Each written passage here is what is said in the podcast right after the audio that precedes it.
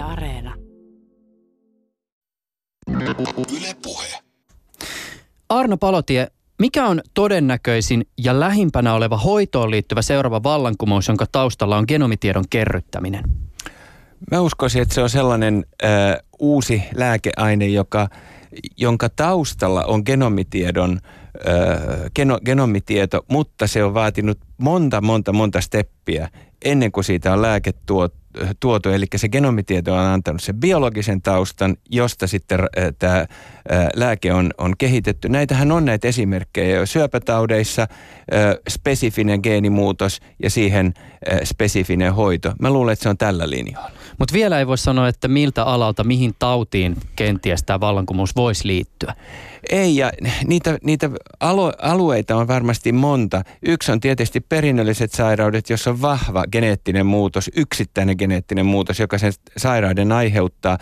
Näiden korjaaminen joko ihan alkiotasolla tai sitten myöhemmin äh, niin kuin, äh, näiden äh, oireiden helpottamiseksi saattaa olla ihan, ihan mahdollinen alue. Syöpätaudit on selkeästi semmoinen alue, jossa voidaan myöskin tehdä vähän kokeellisempia hoitoja, koska siinä riskit on niin isot, niin, niin voidaan lähteä niin kuin aggressiivisemmin uusia hoitoja viemään. Tänään 16. ensimmäistä keskustelemme genomitiedosta, sen keräämisestä, tutkimuksesta sekä genomitiedon hyödyntämisestä tulevaisuudessa. Arne, Arno Palotie työskentelee maailman johtavan genomiinstituutin bostonalaisen Broad Institute of MIT and Harvardin leivissä. Duunia hän tekee myös Suomen kamaralla. Helsingin yliopisto on edessäni istuvasta herrasta syystäkin ylpeä. Hän on nimittäin yliopiston yksi siteeratuimpia alan asiantuntijoita. Arno Palotie on ollut mukana osoittamassa, että monilla mielenterveyden häiriöillä ja aivosairauksilla on biologinen perusta. Lisäksi hän on Suomen molekyylilääketieteen instituutin ja FinGen-hankkeen tutkimusjohtaja. Hankkeen pyrkimyksenä on kerätä ja analysoida puolen miljoonan suomalaisen genomitieto. Ylepuheessa Juuso Pekkinen. Mikä on Arno sellainen geeni, jota sä oot viime aikoina ajatellut eniten? Tätä, TRPM8. Se sopii siihen, kun pakkaset nyt vähän, vähän äh, kipristävät vihdoin viimein täällä Helsingissä. Se on tämmöinen kylmä geeni. Ai jaa. Ja, ja, ja se sattuu olemaan ensimmäisiä geenejä, jotka me löydettiin assosioituvan migreenialttiuteen. Okei. Eli, eli se on, se on tämmöinen äh, tavallaan niin se eu, eukalyptus äh, äh, stimuloi sen, äh, se on jonikanava äh, proteiini, joka, joka säätelee natrium- ja kalsiumjonien pääsyä soluun ja, ja kylmä tai mentoli – tuota, ei eukalyptus, vaan mentoli tuota, äh, avaa ja sulkee sitä. Mm. Ja jotkut ihmiset on tälle herkempiä. Mehän tiedetään, että joillekin ihmisille, kun ottaa jätskiä suuhun, se tuntuukin kipuna. Mm. Ja, ja, koska se on niin kylmä. Ja se liittyy siihen, että niillä on sellainen variantti, jossa tämä niin kuin jonipumpun sulkeutuminen ja, ja avautuminen tapahtuu vähän eri lailla kuin pääosa populaatiossa. Ja tämä on assosioitunut sitten migreenikipuun. Okei, ja niin ja siis tässä oli, eli siis äh, joillakin ihmisillä se mentoli tai sitten kylmä laukaisee migreenin. No, Ymmärsikö mä oikein? Äh, sanotaan näin, se en liittyy siihen. Siis. Äh, et, no et ihan. Tai sanotaan, että mä olin liian suorasukainen. Eli me ollaan hirveän varovaisia näissä, koska se on pelkkä assosiaatio, niin äh, me, meidän käsityksemme on, että se liittyy siihen kipualttiuteen. Mahdollisesti itse asiassa meillä on dataakin siitä osoittaa, että, että nämä ihmiset kokee kivun voimakkaampana, jolloin se tietty, tietty variaatio. Ja, ja migreeninhän liittyy niin kuin, ö, yhtenä ko, keskeisenä komponenttina ö, kivun tuntemus. Sehän tekee potilaasta sairaan, koska hänellä on hirveät kivut. Mm. Ja, ja on ajateltu, että sillä saattaa olla merkitystä tähän kipukynnykseen ja siihen kipun tuntemukseen. Taustoita muuten vastausta semmoiselle ihmiselle, joka kuuntelee Yle Areenasta tai podcastina tätä ohjelmaa esimerkiksi kesäkuussa. Tällä hetkellä on siis aika kirpakka aamu täällä niin. Geenitutkimus tai geenien muokkaus on alue, jonka ympärillä on käyty paljon keskustelua. Ja tähän keskusteluun on tutkijoiden lisäksi tietysti osallistuneet ammattieetikot, ihan tavalliset kansalaiset sekä esimerkiksi populaarikulttuuri. Jos sä ajattelet sitä, miten tämä keskustelu on kehittynyt ja kenties muuttunut sinä aikana, kun sä oot ollut alalla, siis vuosikymmeniä, niin minkälaisia kaaria sä oot todistanut ja tulkinut tästä keskustelusta? Joo, jos aloittaisi vähän niin kuin suomalaisittain sieltä negatiiviselta puolelta. Yksi, yksi asia on se, että, että tavallaan yllättävän vähän on tapahtunut sillä ajatuksella, että genomitieto ja geenitieto on mielletään jollain lailla vaaralliseksi tai sitä on mystifioitu.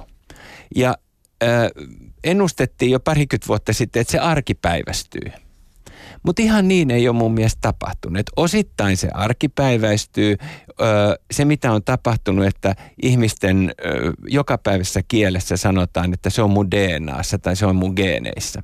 Eli, eli se, on, se on selvästi semmoinen, joka on arkipäiväistynyt sitä. Mutta se mystifikaatio ei ole ihan hävinnyt. Ja se on varmaan jotain hyvin peruspsykologista, että me ajatellaan, että se on me, osa osa meidän keskeistä minuuttamme, mistä me lähdetään. Ja siksi ehkä joskus se niin kuin, reaalitason keskustelu jopa tässä vaikeutuu, koska siihen liittyy tämmöinen emotionaalinen mystifikaatio.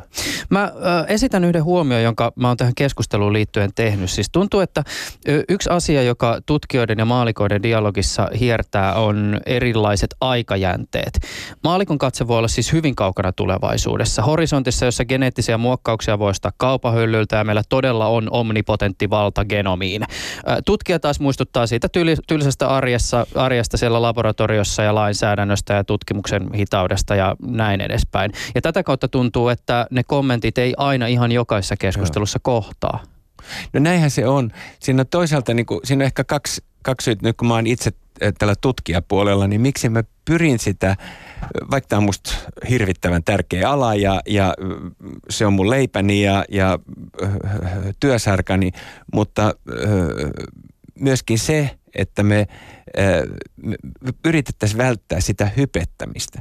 Koska toisaalta, niin kuin, niin kuin sanoit, julkisesti ajatellaan, että miten nyt 20 vuoden tai 30 vuoden päästä voi tapahtua, mutta toisaalta sitten meillä on ihmisiä, jotka elää kvartaalitaloudessa ja odottaa niitä läpimurtoja kaiken aikaa, tai siis sanotaan vuoden ja, ja puolentoista vuoden tähtäimellä. Ja se on se, mitä niin kuin me yritämme selittää, että, että osa etenemisestä on hidasta, me tarvitaan perustietoa paljon, jotta ne innovaatiot syntyy. Monta kertaa ne innovaatiot ovat ennustamattomia.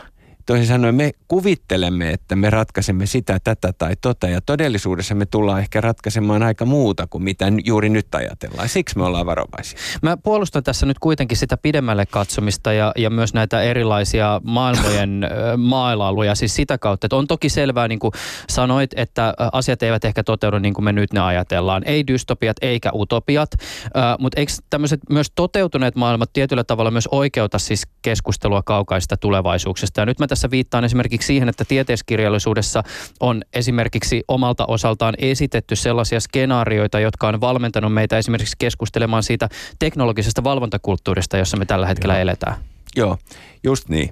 Siis tota, juuri näin. Minusta erittäin hyvä, että näistä asioista keskustellaan. Erittäin hyvä, että, että maala, maalaillaan tämmöisiä villejä ö, tulevaisuuksia ja, ja, ja, ja rakennetaan sitä skifimaailmaa. Toisaalta meidän tehtävämme tutkijoina on myös tuoda niin kuin, ö, erottaa, mikä on skifiä ja mikä on tämän hetken ö, käsitys kovassa tieteessä ja, ja siihen niin kuin dataan perustuvaan tieteeseen. Meidän työhän on löytää totuuksia. Se on meidän ammatti.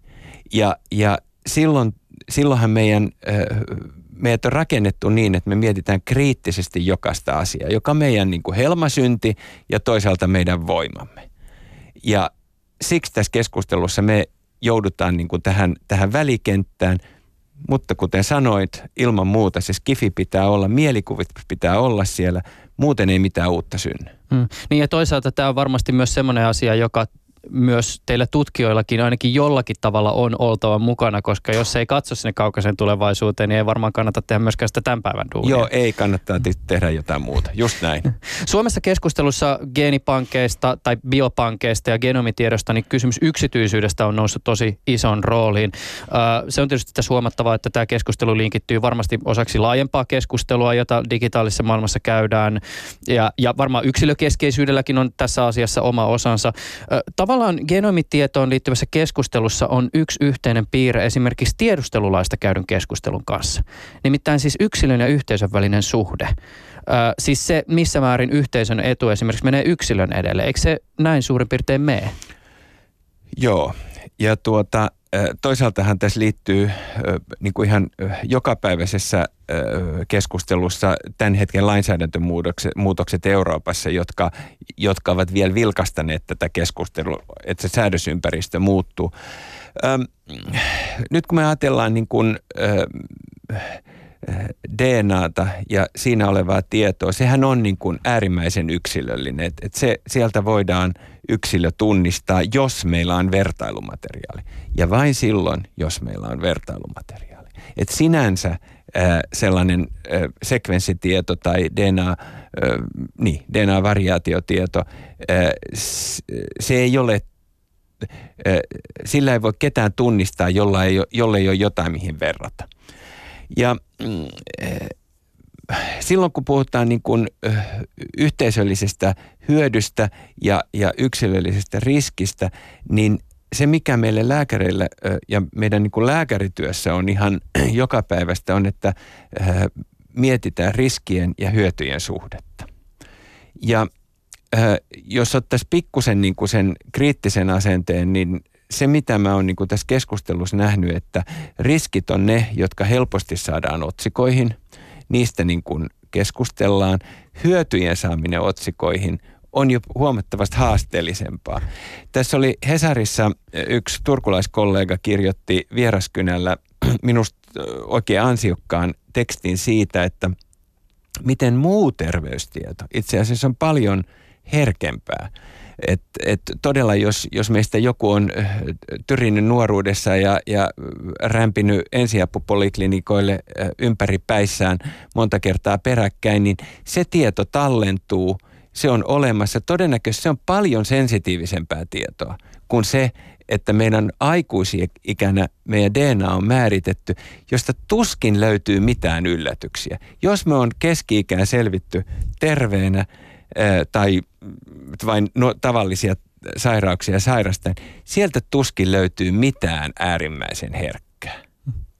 Tähän tämmöinen kommentti täytyy ottaa vielä erikseen. Mä tota, kuulin erään alan ihmisen toteavan, kun tästä yksityisyysasiasta joskus keskusteltiin, niin sitä, että no mitä, mitä ihmettä siinä on siinä käy kuin genomitiedon suojelussa, niin ihmeellistä, kun mehän jätetään sitä genomitietoa joka paikkaan, kun me jätetään hiuksia ja muuta ympäristöä. Tämä on hirveän niin kuin hyvä pointti. Mutta mä tässä yritän Joo. vielä ikään kuin päästä myös hieman tähän niin kuin teidän alan ihmisten näkökulmaan käsiksi sillä tavoin, että varmaan ehkä myös siihen teidän näkemykseen myös tähän niin kuin yksilön ja yhteisön välisen suhteeseen vaikuttaa siis se, että perinteisesti lääketiede on perustunut aika monesti keskiarvoihin, jossa sitten niin kuin yksittäiset erityiset lumihiutaleet eivät ole ehkä välttämättä päässeet niin loistamaan. Juuri näin. Eli tota, yksi niistä keskeisistä tavoitteista, jos me puhutaan nyt näitä 10, 15, 20 vuoden tavoitteista, on juuri se, että miksi tätä työtä tehdään tällä hetkellä, on se, että me päästäisiin tästä keskiarvojen hoitamisesta seuraavaan vaiheeseen, ettei jokaista lääkitystä vain anneta sen peruskirjan mukaisesti, että korkeintaan painoja paino- ja sukupuoli huomioon tai ikä huomioon ottaen, harvoin edes sukupuolta huomioon ottaen, se lää, määrätään tiettyä lääkettä, vaan meillä on niin kuin enemmän tietoa sen perusteella. Enemmän kertoo sinusta, juuri sinusta, että onko siellä ö, tiettyjä ö, esimerkiksi lääkemetabolian ö, tota, aktiivisia entsyymejä, erityisen aktiivisia entsyymejä, jotka johtaa siihen, että se lääke puoliintuu sinulla nopeammin kuin jollain muulla, tuottaa jotain sellaista ö, ö, metaboliittia, joka, joka sitten on itse asiassa ö, erityisen haitallinen ja lisää sun haittavaikutuksia. Nämä tämmöiset asiat on varmaan niitä ensimmäisiä, jotka tulee tässä yksi, yksilöllistämisessä mm. käsiin. Se, se, missä se on tietenkin jo tätä päivää yksilöllisemmässä hoidossa, on, on, on ö, erät syöpätaudit, jossa, jossa se genomitieto ohjaa siihen ö, hoitoon, mikä, on niin kuin, mikä katsotaan relevanteimmaksi. Hmm. Arno Palotie, sä oot siis opiskeluaikoinaan Yhdysvalloissa ollut siellä professorina Kalifornian yliopistossa ja tällä hetkellä työskentelet bostonlaisen Broad Institute, of MIT and Harvard, Harvardin kanssa. M- miten sä muuten alun perin sait siis jalkaa oveväliin siellä Yhdysvalloissa? No se e, ensin se lähti, niin kuin se ensimmäinen keikka lähti, lähti ihan tämmöisestä klassisesta, että skandinaaviset opiskelijat ja skandinaaviset postdokit on, on ihan haluttua työvoimaa sinne Yhdysvaltoihin. Ja, ja silloinen ohjaajani ja mentorini Kari Kivirikko Oulussa niin kuin ohjasi ja auttoi auttoi tuota, siirtymään sinne äh, vajaaksi pariksi vuodeksi ihan tosiaan opiskeluaikana. Myöhemmin se oli ihan sitten tämmöinen äh, rekrytointitilanne, että, että äh, jossa, jossa tuota, äh, siirryin, siirryin tota, Yhdys, Los Angelesiin ja ja niin se siitä lähti sitten eteenpäin, että siitä syntyi sitten verkosto. Tähän on jännä tämmöinen tutkimusmaailma sillä lailla, että tähän on hyvin pieni yhteisö. Mutta se on, sille on tyypillistä se, että meidät on siroteltu, kun, äh, siroteltu hyvin ohuelti ympäri maailmaa isolle, isolle äh, maantieteelliselle alueelle. Ja, äh, ja, ja, ja sillä lailla kaikki tuntee toinen toisensa. Ja sillä lailla se on nyt sitten lähtenyt liikkeelle. Mikä sua henkilökohtaisesti ajaa? No joo, tämä varmaan on niitä asioita, jotka oikein syvällisesti kun puhun, niin selviäisi kymmenessä vuodessa terapiassa pituusasennossa, mutta, mutta tuota, tämä on hyvin hauskaa työtä, ei joka päivä, mutta, mutta se ajatus niin kuin uuden löytämisestä ja totuuden löytämisestä. Joskus, kun multa on kysytty tätä, mulla tulee semmoinen lapsuuden muisto mieleen, jossa tuota, mua ärsytti ihan suunnattomasti, kun mun äitini äidiltäni kun kysyi kellon aikaa, niin hän sanoi, että no se on niin kuin puoli puol yksitoista ja sitten mä menen tarkistaa, että hetkinen, sehän on 19 yli 10. että mä sanoin hänelle, että hei, ethän se ole puoli. No se on kohta puoli. Hänellä oli venäläistä taustaa ja, ja, ja, ja näin poispäin, niin, niin se oli joku, joka varmaan kiihotti tämmöistä tiettyyn täsmällisyyteen ja, ja mikä on se totuus. No, tämä on tämmöinen psykologinen tausta, mutta jännää duuni. Mm. Se, miten tutkimusta tehdään, on aika radikaalisti muuttunut sun uras aikana. Mä selailin sun vanhempia tutkimuksia ja mulle tuli vastaan tämmöinen tutkimus vuodelta 1992. Oho. Ja tässä oli siis tutkittu vaikeaan kehitysvammaisuuteen johtavaa Sallan tautia ja se, mikä pisti silmään, oli tämän tutkimuksen otsikko. Exclusion map of SALA disease attempts to localize the disease gene using a computer program. Eli siis tänä päivänä ei varmaan tarvitsisi erikseen mainita sitä, että, että jossain genomitutkimuksessa on käytetty tietokonetta apuna. No ei todellakaan, ja varsinkaan ei sellaista, että, että poissuljetaan joku genomialue. Niin, te, joo, mä, mä muistan ton, ja se, se on itse asiassa mua joskus, kun jossain kohtaa se tulee niin kuin esiin tuo, tuo juttu, niin mua vähän huvittaa kanssa. Joo, että kyllä jotain on tapahtunut. Toinen iso tutkimukseen liittyvä tekijä ja muutos on varmaan siis genomin sekvenssoinnin hinta. Joo. No sehän on romahtanut, romahtanut tota, nyt mä ihan muistan tässä heti hatusta, mitä se ensimmäisen, kuinka monta biljoonaa se miljardia se maksoi se ensimmäinen äh, genomi, kun se tuotettiin äh, 90- ja 2000-luvun vaihteissa. Nyt tällä hetkellä tuotetun koko genomin, ja, ja nyt tässä on niin kuin varmaan tälle kuulijakunnalle on selvää, että kun puhutaan genomista, niin meidän on hyvä niin kuin miettiä, että se voi tarkoittaa aika erilaisia asioita. Mutta jos me nyt puhutaan tämmöistä standardi 30, 30 kertaa läpi sekvensoidusta genomista, jossa saadaan riittävä luotettavuus siitä, että ne varianttilöydökset on oikeita, niin sen hinta on tuossa jossain 1500 dollarin kieppeillä. Jotkut ö, markkinoista alle tonnilla, mutta siitä, se on sitten totuus, että siitä puuttuu aika monta asiaa ennen kuin, ennen kuin me ollaan oikeasti kunnon analyysituotteen Mm. äärellä. Miten se muuten siis sekvensoidaan? Joo, eli sekvensointi, ensin tota, se sekvensointi, niin kuin mikä on lähdemateriaali. Eli, eli sehän on siis tietysti DNA. No mistä se DNA saadaan? Se saadaan ö, soluista, soluista ja solun tumista. Se tavallisimmin otetaan verinäytteestä, mutta tuumorin kohdalla se tietysti otetaan tuumorista. Ja tuumorin kohdalla on vielä se haaste, että, että se on hyvin heterogeeninen, että sieltä tulee monenlaista DNAta, kun eri soluissa on tuumorissa vähän erilaista DNAta. No, sitten se, tuota, se, mitä tapahtuu seuraavaksi, on, että se pilkotaan niin, että se ää, ja ensymaattisesti pilkotaan siten, että se on sellaisissa luettavissa pätkissä. Ja tämän hetken pääteknologia on, se valtateknologia on sellainen, että ne on aika lyhyitä pätkiä, muutama satasen ää, sadan nukleotidin pätkiä, jota, jota luetaan. Ja niitä luetaan monta, monta, monta, monta kertaa. Ja se idea on se, että, että kun, kun niitä on luettu monta kertaa, sen jälkeen ne niin kuin sanotaan, assembloidaan, eli sen jälkeen ne limitetään päällekkäin siten, että, että aina, aina hännät täsmää toisiaan näistä pienistä pätkistä. Mm. Ja sitten sit kun nämä pitkät, pienet pätkät liimataan yhteen, niistä siitä tulee pitkä pätkä, eli koko genomi. Mm. Ja, ja tämä kaikki tehdään niin kuin, tietysti laskennallisesti, eli toisin sanoen se itse DNA-sekvensin tuottaminen siinä koneessa, se on niin kuin, se on hirvittävän pieni osa sitä koko prosessia. Ja se on välillä näissä kommunikatiivisissa asioissa vähän haastavaa, kun ihmiset sanoo, että no meillä on sekvensaattori. Se että jees, se voi seistä tuolla nurkassa, mutta mitä sillä sitten tehdään? Niin. Ja, ja se on ollut iso oppiminen monelle paikalle, että, että he oivaltavat kuinka vaikeaa se jälkisiivous sitten on ja sen tulkinta. Niin aivan, eli sitä ei tänä päivänä edelleenkään kykene te- tekemään sillä tavoin, että se vaan laitetaan johonkin koneeseen ja sitten se tulee dataa ulos. No ei toden totta. Mm. Sä oot ollut mukana lukuisissa tutkimuksissa, joissa on selvitetty esimerkiksi erilaisten aivosairauksien ja mielenterveyshäiriöiden taustoja ja on kyetty osoittamaan, että monilla sairauksilla on biologinen perusta.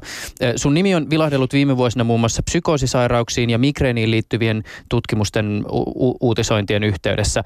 Otetaan vähän konkretiaa. Avaa jotain suht tuoretta tutkimusta, jossa sä oot ollut mukana.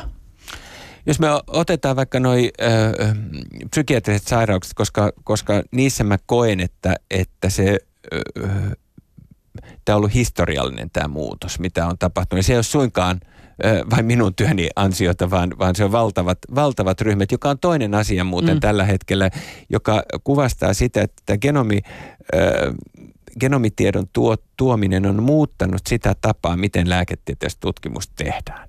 Eli se on, siir- me ollaan siirrytty tämmöistä kymmenen hengen ryhmistä, muutaman hengen ryhmistä valtaviin globaaliin, globaaleihin yhteistöihin. Ja äh, se, äh, se tapa, miten nämä, esimerkiksi näissä nämä läpimurrot on oikeastaan tapahtunut, se ei ole niinkään sekvensoinnin kautta.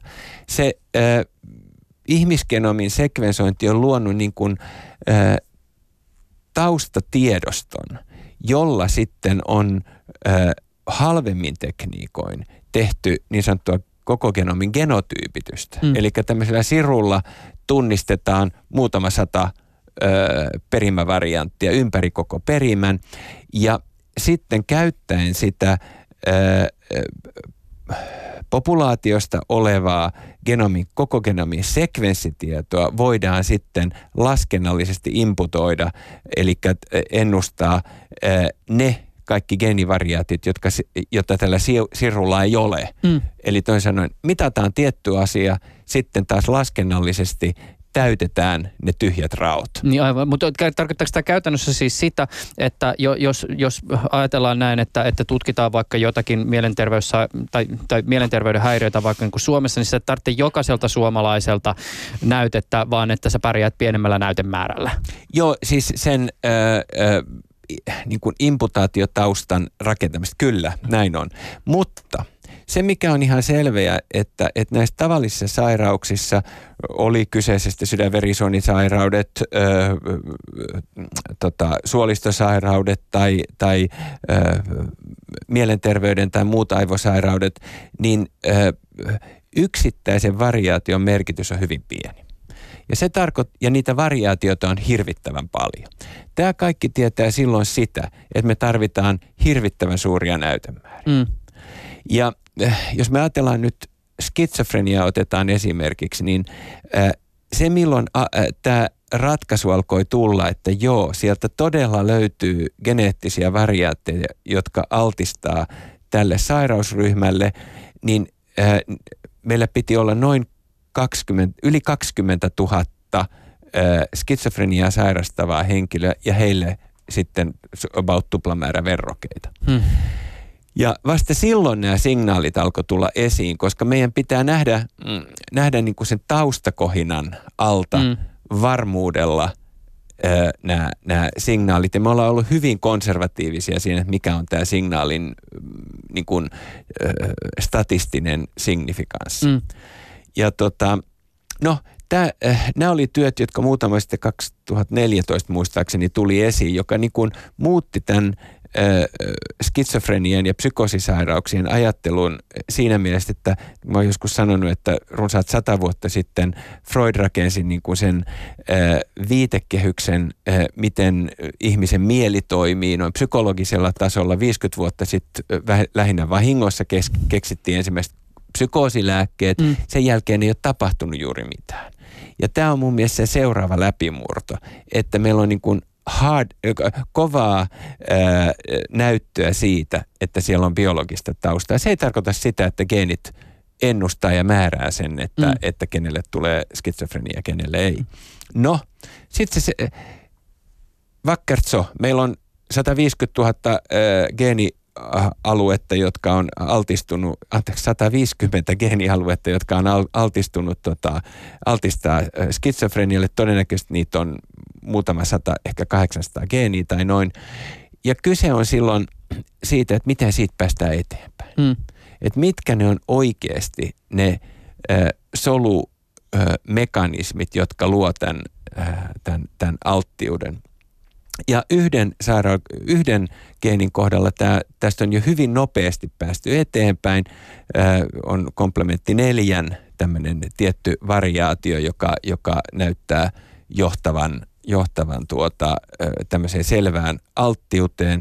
Ja siinä ei vielä tiedetä, mikä se taustamekanismi on, mutta se saattaa olla tämmöisen gliasolujen välisen kypsymisen liittyvä, liittyvä, mm, liittyvä muutos jos mä vähän jatkan tätä paapatusta tässä vielä, että, että mitkä on sitten ne solumekanismit, jotka altistaa, jossa tämä alt, alttius syntyy näille skitso, siis skitsofrenian tyyppisille sairauksille, niin se on todennäköisesti hyvin, hyvin niin kuin solun perusmekanismeihin liittyviä asioita. Se, miten ö, solu, äh, DNA, äh, DNAta reguloidaan, histonipaketit ja, ja, ja äh, sitten tietysti ihan hermovälitys, mekanismit ja todennäköisesti myöskin mitä ilmeisimmin jotkut immunologiset mekanismit. Se on vähän vielä mm. kehityksessä. Ja se ehkä liittyy siihen, että nämähän on ilmiöitä, jotka kaikkialla soluissa – meidän elimistössä mm. tapahtuu. Mutta kun me on evolutionäärisesti kehitetty tätä aivoja niin kuin äärimmilleen, niin se on todennäköisesti se herkin alue, jotka vaurioituu. Et siellä on niitä kompensaatiomekanismeja tietyissä kehitysvaiheissa vähemmän kuin muualla. Mm. Tässä oli kaksi juttua, jotka haluaisin nostaa vähän yleisempää. Toinen oli ensinnäkin tämä, kun sä puhuit tästä, että, että teillä piti olla tätä yhtä tutkimusta varten se mitä 20 000 skitsofreniapotilasta ja. ja sitten tietysti nämä verrokit. Öö, nämä näytteet esimerkiksi tämän tyyppiseen tutkimukseen, miten ne on esimerkiksi tässä yhteydessä hankittu? Tai miten ne perinteisesti hankitaan? Tässä ne oli niin, että ympäri maailmaa eri tutkimusryhmät olivat niitä keränneet. Mm. Mutta oliko se nimenomaan tätä tutkimusta varten? Ei. Ei. Vaan, vaan jossain... ne oli pankitettu. Just Joo. näin. Mm. Juuri näin. Aivan. Ja tässä tullaan hetken kuluttua myös näihin biopankkeihin tarkemmin, mutta tämä kannattaa pitää tässä niin kuin mielessä. Ja sitten toinen kysymys oli se, että ihan tämmöisessä niin kuin, tavallaan, että kun lähdetään tutkimaan, oli se nyt sitten skitsofrenia tai, tai migreeni tai mitä ikinä, niin miten tämmöisessä tutkimuksessa rakennetaan tänä päivänä tämä hypoteesi? Siis onko meillä joku niin kuin ennakko-olettamus sitten, että kannattaisi ehkä vähän niin kuin katsoa täältä vai onko meillä vaan joku semmoinen megatietokone jossain, joka, jossa on joku algoritmi, joka alkaa sitten syytää jossain vaiheessa, että hei, täältähän löytyisi muuten mahdollisesti jotain? Joo, tämä on hyvä kysymys. Eli toisin sanoen, jossain vaiheessa kun nämä teknologiat tuli, jotkut alkoi käyttää tämmöistä hypoteesivapaata ää, tota, tutkimustermiä. No eihän se ole hypoteesivapaa, vaan se hypoteesi on, on, on laajempi. Se peruskysymys, johon yrittää ensin vastata, niin kuin tässä skitsofrenian kohdalla se oli hyvä esimerkki, onko ää, ää, näissä sairauksissa geneettisesti tunnistavaa biologista taustaa. Mm. Et se on hyvin niin kuin laaja ja sitten tota, mm, näitä tekniikoita käyttäen vastataan tähän kysymykseen laajasti. Ja, ja tämä on, tällähän on niin kuin ollut merkitystä myöskin, kun kommunikoidaan erinäköisiä lupa-asioita. Eli, eli yhtäkkiä meidän kysymykset ovat, ovat ei, ei sitä, että onko tämä kyseinen ö, maksaentsyymi liittynyt tuohon maksasairauteen, vaan meillä on niin kuin paljon globaalimpi kysymys, mm.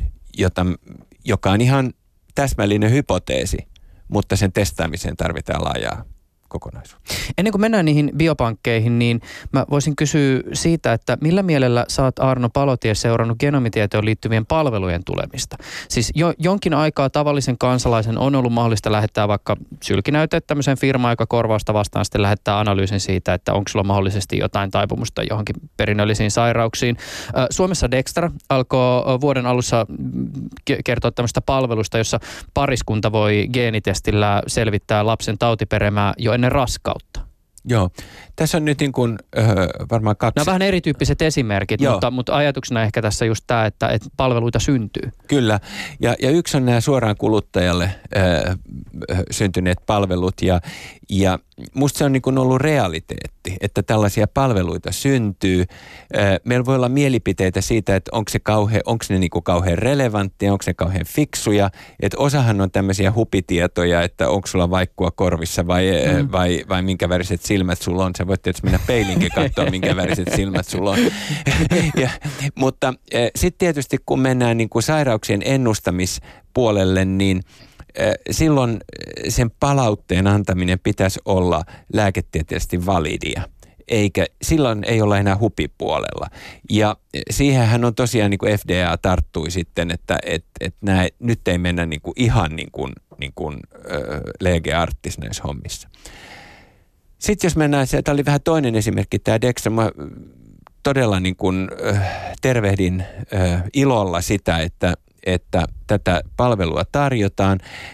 Todella herää kysymys, miksi Suomessa tätä palvelua ei ole julkisesti tarjottu jo pitkän aikaa hyvin laajasti.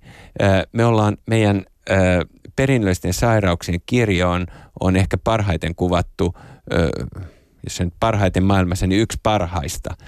Ja, ja sitten me emme käytä terveydenhuollossa hyväksi tätä tietoa. Niin, ja me ollaan yksi niitä harvoja maita – jossa tämmöistä ähm, niin kuin, äh, ennalta ehkäisevää skriinausta ei raskauksissa toteuteta. Mm. Tässä täytyy muuten siis sen verran ehkä avata tätä, että tässähän ei ole kyseessä semmoinen palvelu, jossa sitten tulee semmoinen lupalappu, että ei kannata hankkia lasta ollenkaan vai kannattaako hankkia, vaan siis tähän menee sillä tavoin, että siinä vaiheessa kun vanhemmilta on todettu, että, että on riski esimerkiksi vaikean kehitysvammaisuuteen, niin sitten aletaan seuraa esimerkiksi niin kuin alkioita, joista sitten otetaan se, se, se terve ja, ja siitä sitten lasta alulle. Eikö juuri, näin, näin. Ju, juuri näin menee. Ja tähän on ihan niin kuin rutiinia monessa, monessa paikkaa maailmassa, että, että tehdään tämä alkiodiagnostiikka esimerkiksi kystisen fibroosin osalta, joka on, on tavallisimpia valkoisessa väestössä esiintyviä perinnöllisiä sairauksia, toki harvinaisempi Suomessa, kiitos meidän rakent- populaatiorakenteen. Mennään kohti niitä biopankkeja. Ilmeisesti jonkinlaisena alan pioneerina voidaan pitää tämmöistä islantilaista yritystä Decodia. Joo. Ja se aloitti toimintansa nyt jo about 20 vuotta sitten. Ja mun mielestä niillä on nyt jotkut 20-vuotispileet Bileet, tulossa. niin mun mielestä Kertoo juuri näin. verkkosivuilla jotakin Joo. tämän sortista. Ja, tota, ja ne oli tosiaan pioneeri. Ja kun on pioneeri, niin silloin tehdään joskus asioita pikkusen toisella lailla, kun se tehdään 20 vuotta myöhemmin. Ja, mutta ne niin kuin avasi selvästi tämän, ö, tämän, tämän alan sillä ajatuksella, että meillä on koko kansakunnan genomitieto ö, käytössä. Se, mikä oli niin kuin heidän tapansa tehdä se, että kun he eivät muulla lailla siihen rahoitusta löytäneet, oli, että että sille, siitä perustettiin firma ja, ja riskisijoittajat sijoittivat tähän firmaan, joka sitten keräsi ö, mm, tota, islantilaisen väestön genomitietoa ja terveystietoa. Ja se on sitten käynyt läpi erinäköisiä haastavia, ö, ta- taloudellisesti haastavia vaiheita, ja, mutta ö, se on, sitten se myytiin 450, muistaakseni 450 miljoonalla Amgenille, e, ja nyt juuri tällä hetkellä se taitaa olla taas tämmöisen venture-kapitalistien omistuksessa. Öm, se on varmaan malli, joka ei, ei kauhean monessa maassa tule toistumaan, mutta sillä avattiin ää, tota, niin kuin tämä idea tästä. Ja se on ollut tieteellisesti äärettömän menestyksekäs. Taloudellisesti ehkä vähän vähemmän, mutta tieteellisesti äärettömän menestyksekäs. Ja sillä osoitettiin, että hei, tämä on the right way to do it. Mm. Sehän muuten tästä täytyy todeta, että heillä ei kuitenkaan siis ilmeisesti ollut jokaisesta islantilaisesta Ei. näytettä. Ei juuri näin, vaan he, kiitos Islannin tuota, tämmöisen, niin kuin, niin kuin meillä sanottaisiin papinkirjoja, mutta, mutta syntymäkirjojen perusteella he pystyvät linkkaamaan jokaisen islantilaisen niin kuin, taustan ja äh, sekvensoimalla vain muutama tuhat islantilaista ja, ja genotyyppaamalla muistaakseni muutama kymmenen tuhatta islantilaista, he pystyvät laskemaan kaikkien tota, islantilaisten perimän. Jos me puhutaan kansallisista biopankkitoimijoista, niin mi- minkälaisia tuolla maailmalla on? No ehkä se tämän hetken niin kuin semmoinen äh, lippulaiva on UK Biobank, jossa on 500 000 britin äh,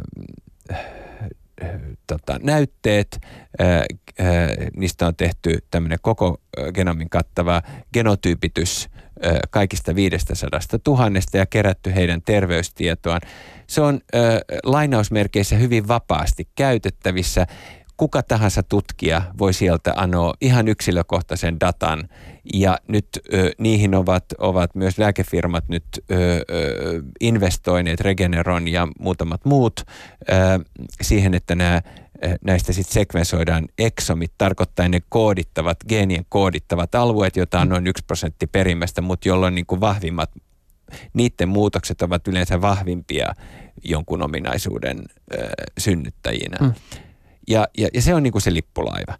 No sitten meillä on, meillä on äh, Veterans Administrationin äh, One Million Project, joka on, on, on siis äh, USAn äh, tota, äh, armeijan äh, palveluksessa olevien henkilöiden terveydenhuoltojärjestelmä. Siinä on, siinä on kans nyt mun mielestä muutama sata tuhatta jo, jo genotyypitetty.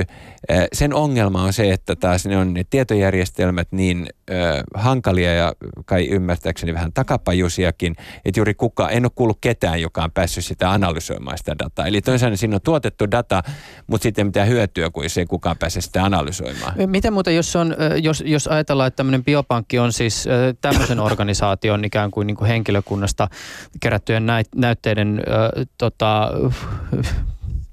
pohjalla, niin, niin vaikuttaako se jotenkin, siis niin kuin- sehän tietysti niin kuin se, että sä oot ylipäätänsä päätynyt armeijan leipiin, niin edellyttää jotain sun niin kuin terveydentilaa ja, Joo. ja niin kuin näin pohjalta, niin vaikuttaako se jotenkin sit siihen niin kuin genomitietoon, jota sieltä saadaan ulos? Joo, ja sama juttu UK Biobankissa, jossa niin on naurettu, että siellä on y- ö, akateemisissa, akateemisissa töissä ja, ja professoreina toimivien ö, henkilöt, henkilöt yliedustettuna. Aha, okei, eli, eli se on niin kuin terveempää väestön osaa kuin muut britit, koska se on vapaaehtoisuuteen perustuva. Juu, sillä on lyhyt vastaus. Kyllä sillä on vaikutusta. Avataan ö, vähän tähän asti Suomessa kerätyn genomitiedon tilannetta. Siis kuinka paljon meillä on tällä hetkellä biopankkeissa suomalaisten geenejä kerättynä ja analysoituna? Ja onko meillä tämmöistä homogeenisen aineiston ongelmaa? Joo, tai homogeenisen aineiston etua. Okei. Okay. Ja, to, ja meillä on niin kuin tällä hetkellä ö, vähän yli 200 000, 230 000 ehkä, ehkä mm, näytettä ö, kerättynä. Nyt sitten Suomessa, kun me puhumme biopankeissa, niin siihen tulee heti tämmöinen niin kuin legaalinen määrittely. Eli meillä on niin kuin biopankkilaki määrää, mikä on biopankki. Mutta jos me puhutaan vähän laajemmin niin kuin keräyksistä, jotka ovat hallinnassa. Ja näitä pikkuhiljaa sitten siirretään bio, biopankkeihin, jotta niiden käyttö olisi, niitä voitaisiin käyttää vähän laajemmin kuin alun, alun per, alkuperäisessä, ihan alkuperäisessä suostumuksessa, jotka usein ovat vanhentuneita ja historiallisesti aikaan sidottuja. Eli, eli meillä parisataa tuhatta on jo olemassa ja, ja tosiaan tämän uuden hankkeen myötä tarkoitus on, että me kasvatetaan se 500 000 ja sieltä saadaan kaikkien genomi määritetyksi. Meillä on tällä hetkellä genomi määritetty tällä genotyypitysstrategialla noin 70 000 henkilöstä, koko sekvenssi noin 5 000 ja sitten nämä exomit, eli ne koodittavat alueet, noin 25 000. Ja kun mainitsit tämän positiivisen homogeenisyyden, niin se ilmeisesti liittyy siis hyvällä tavalla suomalaisten eristyneisyyteen. Kyllä, Kyllä, ja, ja koska siinä on just se ajatus, kun tuossa vähän aikaisemmin puhuttiin siitä, että miten erottaa oikea signaali taustakohinasta, niin tämä homogeenisuus tarjoaa meille mahdollisuuden tämän signaalin ja taustakohinan välisen eron kasvattamiseen.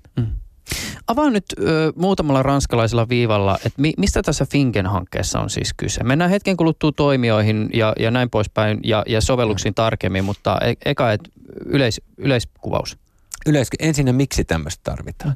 Niin ö, se ensimmäinen, se, se syy siihen on se, että, että ö, genomitietoa hyväksi käyttäen me tarvitaan hyvin suuria materiaalia ö, puristaaksemme ulos sitä tietoa sieltä. Ja tämä vastaa siihen kysymykseen osaltaan yhdistettynä muihin, muiden biopankkien ympäri maailmaa tuottamaan tietoon. Toinen on se, että jos me ajatellaan genomitiedon käyttö, niin kuin, jalkauttamista terveydenhuoltoon, me tarvitaan viite, viitetiedosta. Ihan niin kuin missä tahansa laboratoriotutkimuksessa siihen tarvitaan viitetiedosta. Tämä luo mahdollisuuden sellaisen rakentamiseen kunhan me saadaan vielä nämä viimeiset niin kuin, legaaliset asiat kohdalleen, niin, niin sitten tätä voidaan käyttää viitetiedostona. Ja, mm, ja, ja, ja sitten se samalla tuo tämän tämmöisen yleisen ää, niin kuin, ää, tutkimuksellisen infrastruktuurin nostamisen ää, ää, tässä maassa. Että nämä on ehkä nämä kolme asiaa. Uusi tieto, ymmär, parempi ymmärtämys sairauksista, viite tiedosto suomalaiselle terveydenhuoltoon ja kokonaisinfrastruktuurin kohta.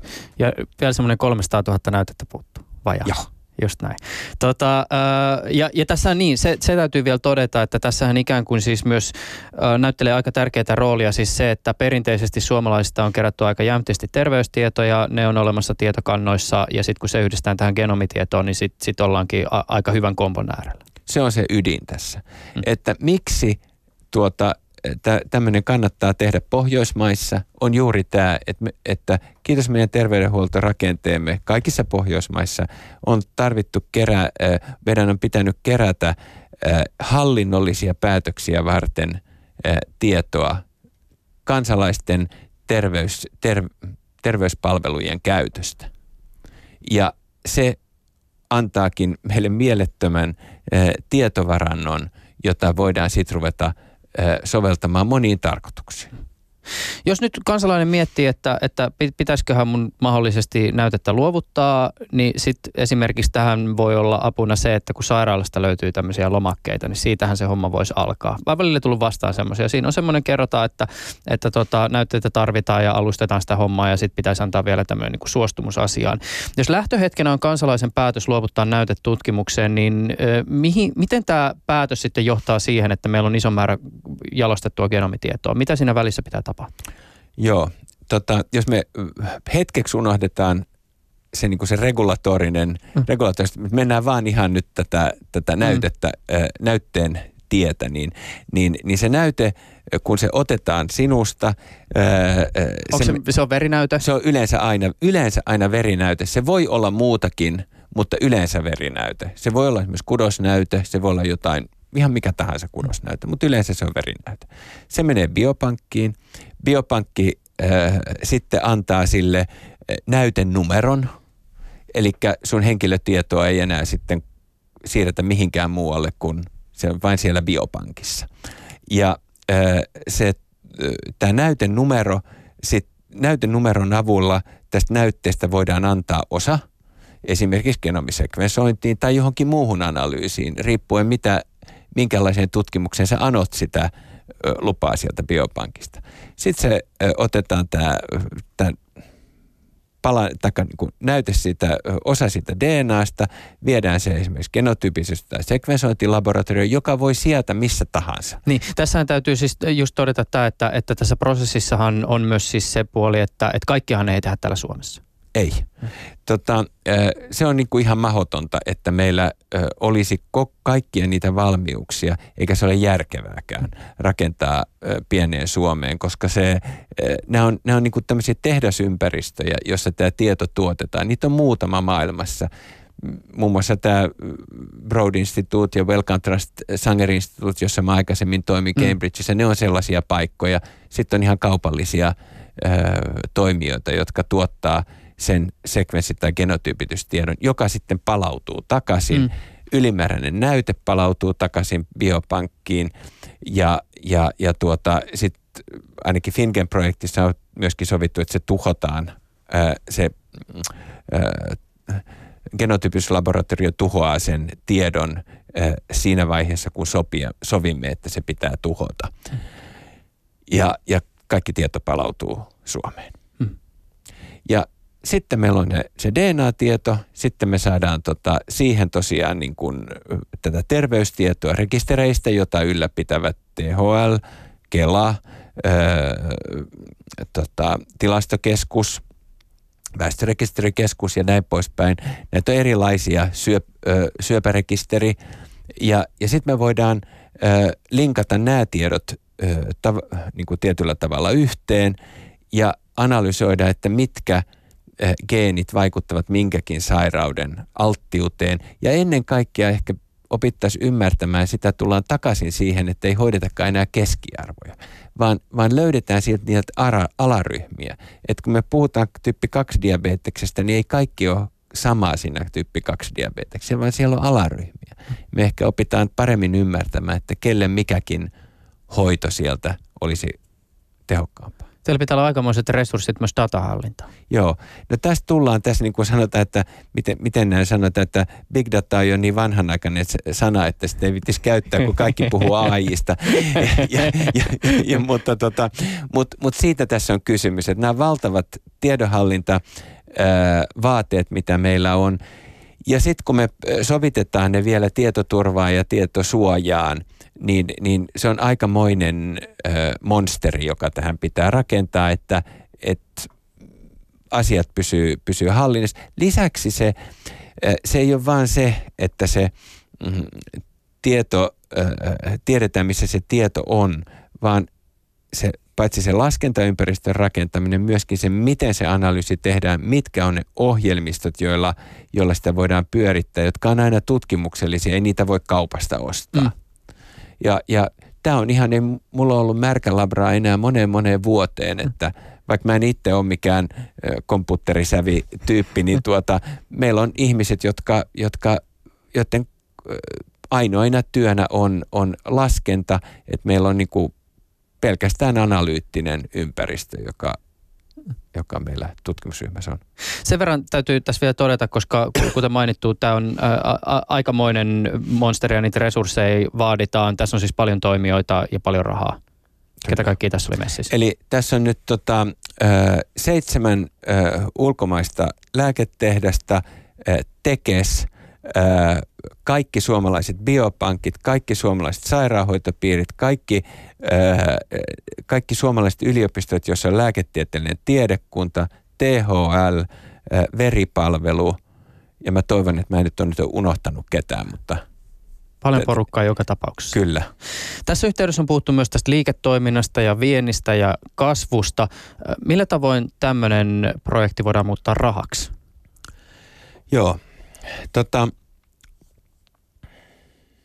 miten tämä projekti voidaan muuttaa rahaa. Lyhyesti sanottuna, että tämä projekti nyt ensin kuluttaa rahaa.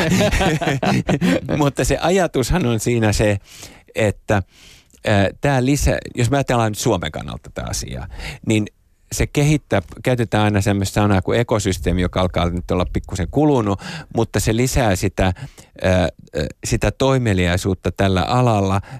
Toivottavasti suomalaiset firmat partneroituu meidän kanssa voidaan tehdä yhteistyötä tietohallintajärjestelmien kanssa, laskentajärjestelmien kanssa, rakentaa, rakentaa järjestelmiä siihen, miten tietoa voidaan palauttaa asiakkaalle, tutkittavalle, potilaalle. Nämä on kaikki sellaisia alueita, jossa, jossa, jossa on niin kuin liiketoiminnan mahdollisuutta.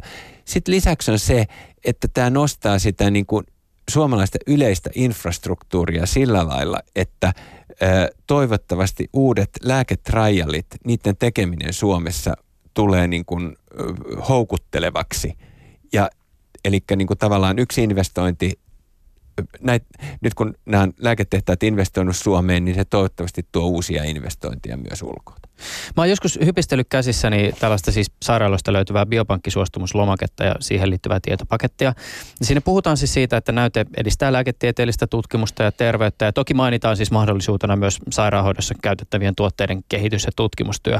Mutta voihan tämä siis asia muotoilla siis silläkin tavoin, että kansalainen antaa jotain ilmaiseksi ja sitten joku toinen kerää rahat. Joo, just niin. Eli tota, nyt tässähän ei siitä ole kysymys. Ja, ja se on ihan hyvä, että otit tämän esiin. Tässä ää, lääkkeen kehittäminen on ihan muuta kuin tämä. Tämä on ää, trendi, johon nyt ää, teollisuus investoi laajasti. Se, ne investoi, niin kuin mä sanoin, UK Biobankiin, ne investoi, ää, yhteistyötä tekee tanskalaisten kanssa, monen monen ää, biopankin kanssa. Ihan siksi, että he tarvitsevat koko alan tiedon – korottamista. Sitä ei voi yksittäinen lääketehdas tehdä, sitä ei voi yksittäinen yliopisto tehdä, sitä ei voi mikään ö, tutkimuslaitos tehdä, vaan yksin, vaan meidän pitää koko alaa viedä kokonaisuudessa eteenpäin, jotta sitten aikanaan syntyisi sellaista tietoa, joka johtaa innovaatioon. Eli tämä on tutkimushanke, jossa ei ole mitään niin kuin IP-oikeuksia niille, vaan, vaan, vaan tämä on ihan tarkoitus on julkaista, tuottaa lisää tietoa. Tämä ei ole niin rahan tekokone heille. Toisaalta tässä just edelleen koitan miettiä tätä ikään kuin sen tavallisen luovuttajan näkökulmaa ja sitä, että, että miksi mä tavallaan sen luovuttamisen tekisin. Ja monelle siis tärkeä syy voi olla just se, että pystyy tukemaan tutkimusta ja, ja näin ehkä omalta osaltaan, pieneltä osaltaan auttaa sitä, että lääketiede kehittyy ja ihmiset elää parempaa elämää. Mutta kävi myös mielessä semmoinenkin, että toisaalta kun puuttuu se 300 000 vielä, niin kyllä mun täytyisi nyt mulle esimerkiksi aika iso motivaatiotekijä olisi se, että mä voisin saada sieltä jossakin muodossa takaisin jonkun tämmöisen, niin kuin vaikka siis analyysi analyysi samalla tavalla kuin vaikka joku yhdysvaltalainen 23andMe-yhtiö antaa. Siis kertoo just näitä silmien väriä, kun mä oon niin laiska, että mä en voi katsoa sieltä kuin peilistä. Joo, tämä on tarkoitus, että tällaisia, tällaisia ta, ta, takaisin ö, rakentamisprojekteja sinne nimenomaan rakennetaan. Ö, niistä tulee niin kuin lisäprojekteja, eli me tarvitaan tämä perusjuna raiteille, niin että me voidaan juuri tämän tyyppisiä projekteja siihen rakentaa kylkeen. Puhutaan vielä ö, hetken aikaa genomitiedon hyödyntämisestä ja tulevaisuudessa, mutta alustetaan asiaa näin. Mitkä on niitä terveydenhuoltoon liittyviä haasteita Suomessa tai vaikka Euroopassa, joihin genomitiedon kerääminen ja tutkiminen voi tarjota ratkaisuja? Sehän on tietysti se, että, että terveydenhuollon kustannukset koko ajan kasvavat. Meidän pitää tehokkaammin käyttää olemassa olevia rahoja. Me ei voida lähteä siihen, että, me, että ö, kustannukset vain nousevat, vaan meidän pitää koeta täsmentämään vanhevana väestö, vähempi liikkuminen, kaikki nämä hyvin, hyvin tunnetut asiat. Voidaan tietysti sanoa, että kaikkien pitää liikkua, olla tupakoimatta ja syömä, syömättä vähemmän, mutta se ei ole ihan niin simppeliä, vaan, vaan meidän täytyy kyetä myös kohdistetuimpiin ennaltaehkäisyihin ja kohdistetuimpiin hoitoihin. Ja nämä tuo siihen tietoa. Sä oot Arno Palotie puhunut siitä, että genomitiedon kerääminen ja tutkiminen on infrastruktuurin rakentamista terveydenhuollon kontekstissa. Mitä sä tällä tarkoitat? Mä tarkoitan sillä sitä, että että jos me katsotaan 15 vuotta eteenpäin, niin genomitieto on yksi, yksi osio sitä terveystietoa, joka meillä kustakin ihmisestä on sitä tullaan käyttämään erilaisia tarkoituksia varten. Anna esimerkkejä. Kun mä 15 vuoden kuluttua asioin terveyskeskuksessa tai ylipäätänsä terveydenhuollon kanssa, niin minkälaisissa ikään kuin silloin arkisissa asioissa genomitieto tulee mulla jollakin tavalla no, vastaan? No, pari esimerkkiä. Yksi, sulle päätetään antaa jotain lääkettä, sieltä katsotaan, että aha, joo, sulle kannattaa tämä annos olla, olla vähän korkeampi tai vähän matalampi kuin ö, normaali tota, niin kuin standardiannos. Tai sulle ei pidä antaa tota lääkettä, koska sulla tulee huono olo siihen tai se ei toimi suhun. Toinen on se, kun sä tänään, sä oot niin nuori kundi vielä, mutta siis niin kuin meikä, meikäläinen, kun menee lääkärin vastaanotolle ja mietitään tarviiko statiinia vai ei äh, sydän- ja verisuonitautien niin kuin ehkäisyyn, niin käytetään Finris-laskuria, että mikä sun riskis on. No sinne mukana on tietysti muutaman vuoden päästä, voisi olla jo nyt automaattisesti se, että siinä on myös se genomiriski mukana. Nyt siellä ei ole sitä. Nämä on nyt tämmöisiä muutamia hyvin niin kuin konkreettisia esimerkkejä. Me ei taidettu, ehkä mainittiin tuossa alussa, mutta, mutta tota, välillä kuulee puhuttavan tämmöistä niin kutsutusta täsmälääkkeistä. Joo. Mihin niillä tässä yhteydessä siis viitataan? No esimerkiksi sellaisiin äh, syöpätauteihin, jossa on aivan spesifinen mutaatio on äh, tietyt tota, äh, keuhkosyöpämuodot esimerkiksi, joiden ensisijainen hoito on, äh, kun siellä on tietty mutaatio, niin tietty lääkitys, joka dramaattisesti täysin muuttaa tämän potilaan ennusteen. Aivan täysin. Hmm. Siinä, se on täsmälääke. Hmm. Miten tota, millä tavoin genomitieto ehkä tulevaisuudessa tai kuinka paljon siis tämmöisiä täsmälääkkeitä tällä hetkellä siis kehitetään? Niitä kehitetään paljonkin ja tai niitä haetaan paljonkin. Ää, en mä osaa sanoa sulle lukumäärää, mm. mutta, mutta, mutta se on niin kuin keskeinen, keskeinen ää, tota, trendi, koska tämmöisten blockbusterien tuottaminen on yhä vaikeampaa. Kuinka äh, kaukaista skifiä on se, että joskus, siis nämä on tämmöisiä skenaarioita, joita välillä on tullut vastaan, siis on semmoinen, että tulevaisuudessa esimerkiksi kun terveydenhuollolla on olemassa se minun genomini jossain tietopankissa ja mulla on joku sairaus, niin nimenomaan mulle aletaan vaikka jollain siis molekyylitason 3D-printtauksella tulostaa siihen mun genomiin sopivaa lääkettä. No se on kyllä aika kauka, kaukana, koska se on, joo, sanotaan lyhyesti, se on aika kaukana. Okei. Okay. Äh, Arno Palotie, tämä on ollut kiehtovaa, kiinnostavaa. Äh, ollaan puhuttu tästä genomitiedon tulevaisuudesta. Mä vielä sen verran palaan tuohon alkuun, kun puhuttiin tästä ju- julkisesta keskustelusta. Sä hieman nyt tätä asiaa sivutitkin, mutta jos, jos vielä niin tiivistäisi esimerkiksi semmoiselle ihmiselle, joka pohtii, että pitäisikö mahdollisesti antaa näyte sinne tota, biopankkiin ja tätä kautta esimerkiksi auttaa tätä teidän niin kuin, äh, tota, ha- hanketta. Mikä sun mielestä on semmoinen mielikuva tai pelko, joka ehkä liiaksikin dominoi julkista keskustelua tai geenitutkimukseen liittyvää ajattelua? No eh- ehkä se, että sun genomitietos olisi sinulle jollain lailla vahingollista, että se vuotaisi sellaisiin, tai vaikka se vuotaisi niin, että sillä juuri mitään voitaisiin tehdä, kuten alussa sanoin, muun tiedon vuotaminen on paljon riskikkäämpää. Toisaalta, jos et sitä mieltä, että sinä et halua tähän antaa näytettä, niin älä anna odota ja pohdi. Mutta te, jotka olette innostuneita, niin todella kiva, jos suostutte näytteen antamaan. Arno Palotie, kiitokset tästä keskustelusta. Ylepuheessa Juuso Pekkinen.